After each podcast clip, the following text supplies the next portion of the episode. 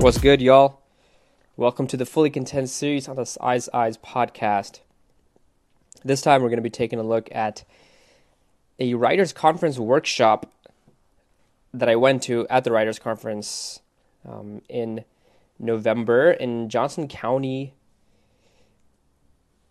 uh, in the public library. So this was the last day of the of the uh, conference that I went to.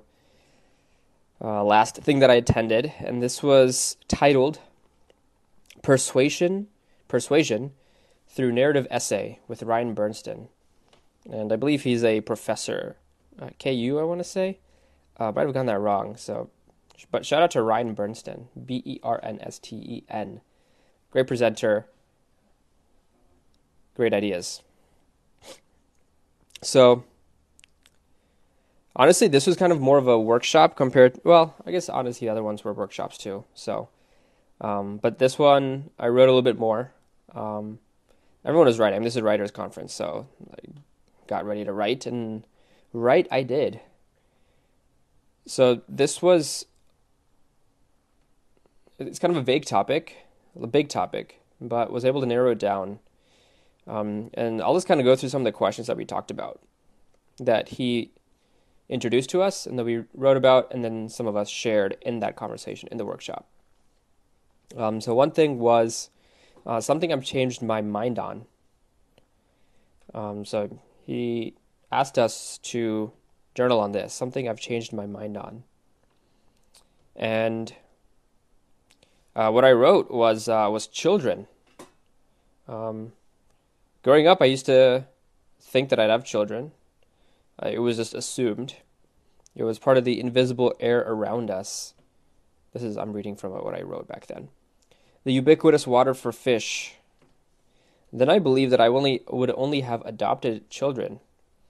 I didn't want to create and pass on extra karma unnecessarily. That's what I believed for a few years recently, from 2020-ish onwards. But now, uh, I've realized it's not really my decision. As the guy, uh, probably have less than 50% of the say. And considering that it's not my body, I'm like, fair enough. Um, but I'm glad it's a potential compromise uh, with what um, may happen in the future. So we'll see. I'm still still not there yet, but you know something I've changed my mind on several times over the past few years, honestly. Um, other things that I've changed my mind on as I reflect back here.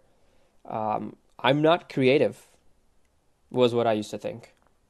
Now I'm definitely creative. I want to be well known, is what I thought. Well, after thinking about it, I don't necessarily want to be well known. If it happens, it happens. But I want to be have more of an impact. I want to help people, the people that I want to help and I, I want to know a lot of people. I don't know if I want to necessarily be well known. I want to. Um, Tim Ferriss talks a lot about. Uh, recently, has recently talked about how he doesn't. He, I mean, he's already pretty well known, but he doesn't necessarily like being approached in public um, at the level that he is. And so, you know, who knows if you know if anyone really gets to Tim Ferriss's level, but you know it he does sacrifice some privacy for making the level and magnitude, quantity of change that he can. So it's just things to think about, and he wants to do things that protect his privacy a little bit more. Continuing on with other topics I've changed my mind on, I am Hindu. I don't know if I believe that anymore. I think I have Hindu roots. I have a lot of upbringing in the Hindu culture and the religion. I don't know if I would say I'm Hindu anymore. I think I believe some of the things in it, but I also believe things from other religions and cultures. So it's kind of like a melting pot, just like the US. But I'm open to changing my mind about that too. So if you feel strongly that I should become Hindu again, let me know. Something I'm open to change my mind about. Um, I said I'm always open to changing my mind about anything. I'm open to changing my mind about how well I want, how well known I want to be. I've changed it in the past. Right now, I want to build a meaningful, impactful community, not have a quantity of followers necessarily, um, but also in whatever city I'm in. I just want to be have a well-connected community, and I think that's that's the thing: connection, connectedness. That's what I'm looking for. Another question that Ryan Ryan Bernsten asked us to write about and think about was something I would never change my mind about. And he said, or sorry, that was a question. I wrote, Life is people. And I heard this from Naval Ravikant uh, a couple years ago. No, sorry, no, that, that's a lie. I heard from Jim Collins. From Jim Collins. I've, I've pretty sure I've reflected on this on my podcast as well about life as people. But I said something I never changed my mind about life as people. And then the next question subsequently that Ryan asked was write from the opposite perspective. What if you said, what if you wrote from the opposition of life as people, which would mean life is not people? So here's what I wrote I said, life is not people. Life is only about yourself. You do service, some say to help others, but it's really for yourself.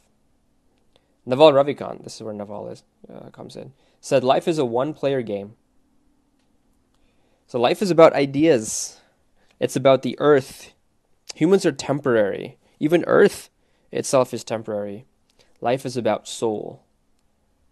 The thing that is not people. But people are a subset of it. Now, I don't necessarily believe fully what I wrote, but it's an interesting thing to write about something from the opposite perspective. And I've had a workshop on this as well about these, you know, how to think about things from a different perspective that's not your own.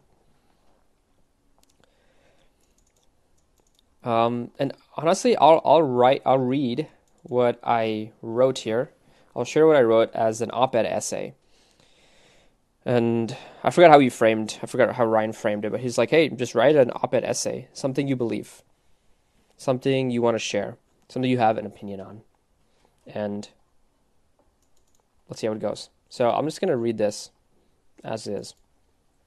I might have added a few things after reflecting on it, um, to since there wasn't enough time during the thing, since and I wanted to expand upon what I wrote. So here we go. Parents are worried that their children going to community college, especially in the upper middle class, is a failure. That their status and income making ability and potential will be reduced. But I say that they should be more focused on community after college.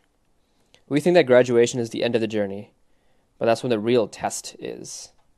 We think that once we've taken that last final in our senior year, speaking within the typical four year journey that I had, we're done with tests but the tests keep coming. Show me one person who has had an easy life in all aspects. Everyone is always going through something, whether they tell you or not. You can either lie to others and yourself or start telling yourself the truth. Whether you're 22, 102, or anywhere in between, there's always something in your life that you're dealing with. So, this isn't a question of how do I get rid of my problems. The better question is which problems, which problems do I want to have? If we believe that everyone is going to have some challenge in their way at pretty much all times, then that means everyone can be helped with something at some point.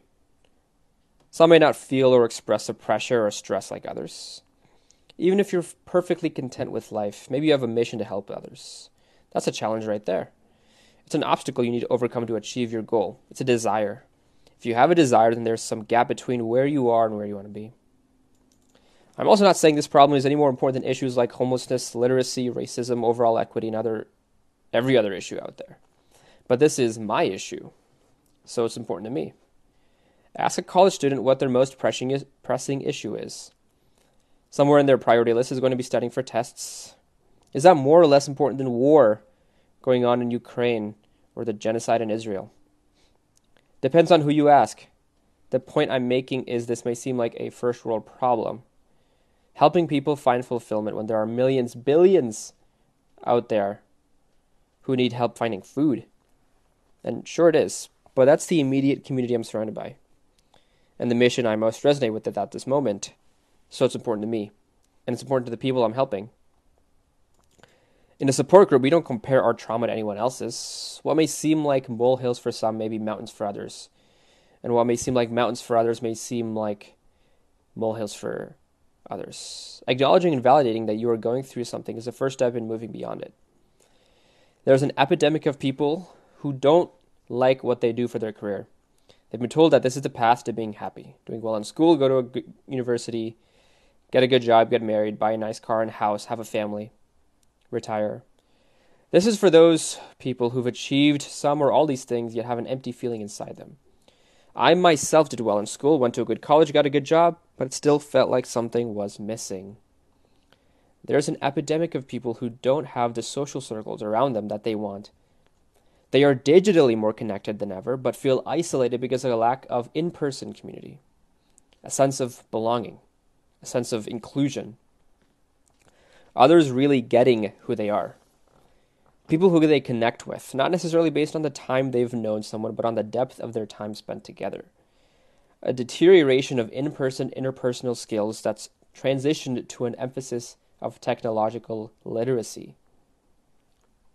There's an epidemic of people who don't know what to do when there isn't an authority guiding their actions. I acknowledge there's comfort in getting orders from a higher power, whether it's a godlike figure, a professor, parents, or anyone else. This is an epidemic of lifestyle and identity. Even when you have a job, how do you spend your time outside of it? Thinking for yourself when there isn't a curriculum outlining what you need to do, what you need to do and what you need to learn. Moving forward on your goals when you don't have an externally imposed deadline. Being held accountable to your commitments when there's not a grade. So, I'm sure there's I could go on here, um, but this is where I ended the writing for this op-ed essay. So feel free to share your thoughts, comments, reactions, disagreements, different perspectives on this or any of the things that I shared. But shout out to Ryan Bernsten for putting this workshop together, for asking these questions that are thought provoking. And shout out to Hazel Krebs for letting letting me know about this conference in the first place after I met her at a networking event. So appreciate it. Appreciate you for listening as I shared my thoughts, ideas, my op ed essays, and my mind changing thoughts. So appreciate you. Um, make sure to rate, share it, subscribe, review it, whatever, all the good stuff, social media. If you want to support me, go to kofi.com. The link will be in the description. So appreciate you. I will see you all next time on the Size Ads podcast and the Fully Content series. Peace.